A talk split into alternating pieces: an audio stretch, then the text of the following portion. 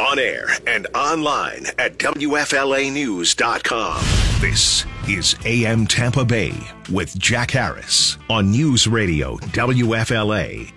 And it's 626, and Aaron Real joins us now, our NBC News radio reporter.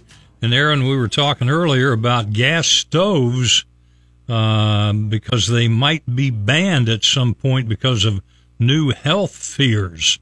And what are the chances of this happening? So it's a very contentious issue. I know people are, you know, they love their gas or they're totally indifferent. But the fact of the matter is, the U.S. Consumer Product Safety Commission, they plan to take action to address the pollution, which they say can cause health and respiratory problems. So there's been peer-reviewed research. It was published last month. It found that more than 12% of current childhood asthma cases in the U.S.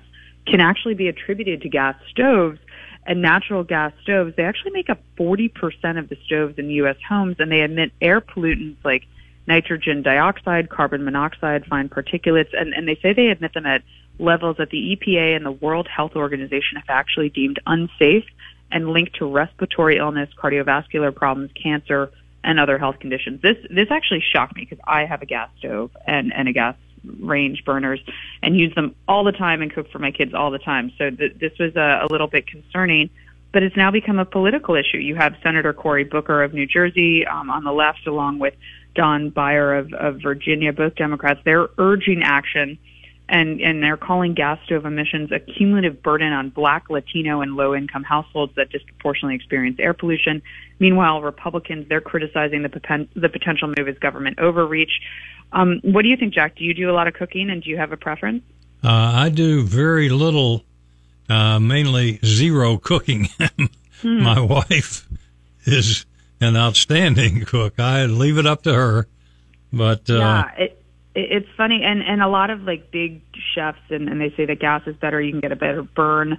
I have used both. I've lived in ho- I have lived in homes with both electric and gas and I have to be totally honest. I, I maybe I'm just not a skilled enough chef, and that's absolutely the truth. But I can't particularly tell the difference. Hmm. I can't tell the difference either. Um, really? So, yeah. Aaron, what what might this mean for speaking of chefs for people uh, working in the restaurant industry where they have to cook with gas stoves? Could this change things for them too, where it's now a potential health hazard? What's it look like for that?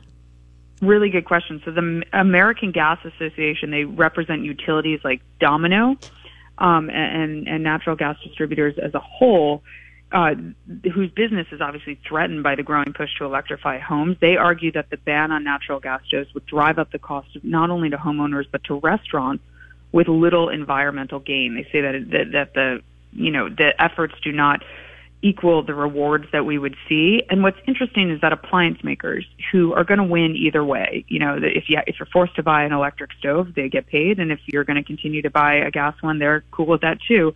They say that quote ventilation is really where the discussion should be rather than banning one particular type of technology and that people may need to change their behaviors and turn on the hoods when cooking.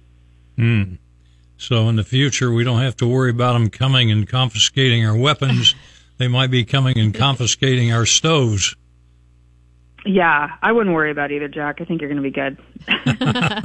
Let's hope not. Aaron Real, our NBC News radio reporter, will talk to you tomorrow. Thanks. Have a good day. It's 628 on AM Tampa Bay.